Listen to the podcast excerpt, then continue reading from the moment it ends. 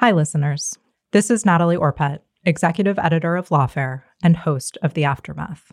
We're hard at work on the next episode of The Aftermath.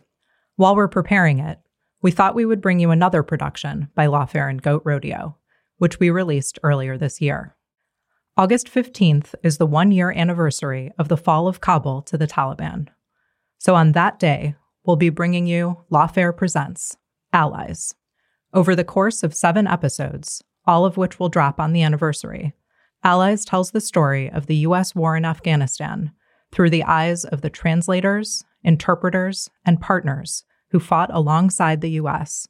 and how we left them behind. We hope you'll enjoy Allies We'll be back in a few weeks with a new episode of The Aftermath.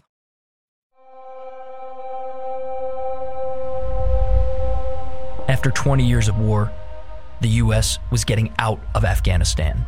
After consulting closely with our allies and partners, I've concluded that it's time to end America's longest war. It's time for American troops to come home. There are scenes of panic and pandemonium at Kabul airport today as desperate people pour onto the runway trying to flee the country. Shocking scenes of desperation and chaos in Afghanistan are being seen around the world. The withdrawal from Afghanistan ended in chaos at an airfield in Kabul. In the face of that mayhem, the military got thousands of Afghans who worked with the U.S. out. But despite the efforts of veterans, lawmakers, and senior leaders in the military, even more were left behind.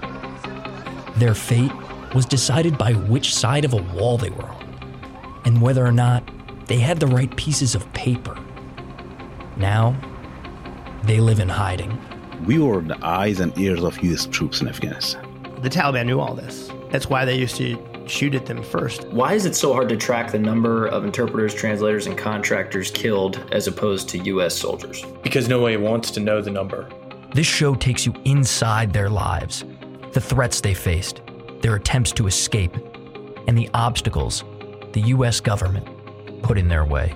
I moved my family from location to location three times. There's no option for us. Some days they only find you. He was just banging his head against the wall trying to figure out how do I unstick this. The problem was not the idea. The problem wasn't the legislation. The problem was the execution.